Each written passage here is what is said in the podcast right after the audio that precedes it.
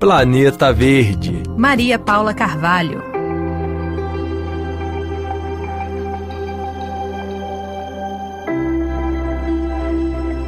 Estamos no outono no hemisfério norte, estação dos cogumelos. Os franceses costumam sair em longas caminhadas para colher esta iguaria, que apesar de estar em destaque agora, é importante para a biodiversidade ao longo de todo o ano.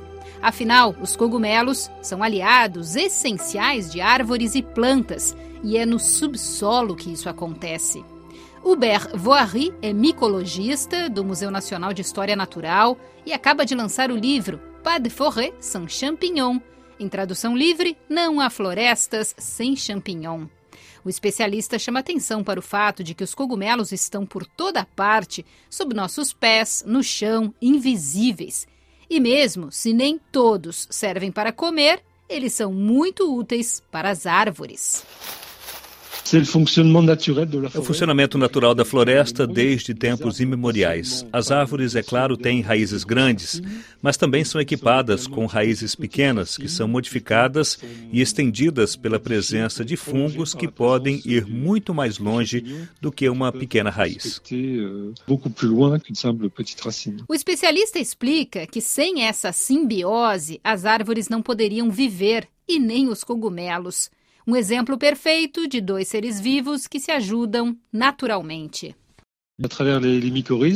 É por meio dessas pequenas raízes das árvores, modificadas pela presença de fungos associados, que ocorrem as trocas entre as árvores e os fungos. A árvore fornece açúcares e o fungo fornece água e sais minerais. Para não interferir nesse frágil equilíbrio, ele destaca a importância de não arrancar o cogumelo. Na hora da colheita, o ideal é cortá-lo na base do pé. A relação entre árvores e fungos vai ainda mais longe. Voiry explica que os cogumelos também são agentes de limpeza. De limpeza e de reciclagem, pois uma vez que a madeira, as folhas e pequenos galhos se decompõem, tudo isso é disponibilizado ao ecossistema.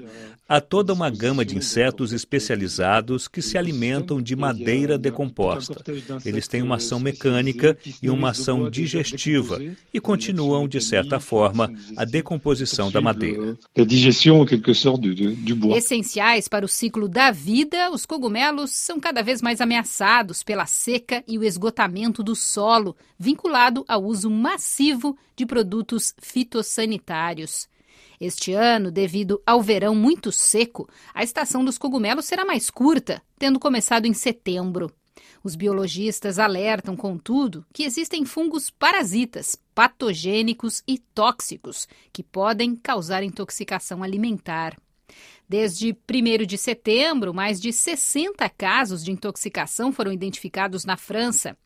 No ano passado, entre 1 de julho e 31 de dezembro, 1.269 intoxicações foram relatadas aos centros de controle de saúde e quatro casos resultaram em morte.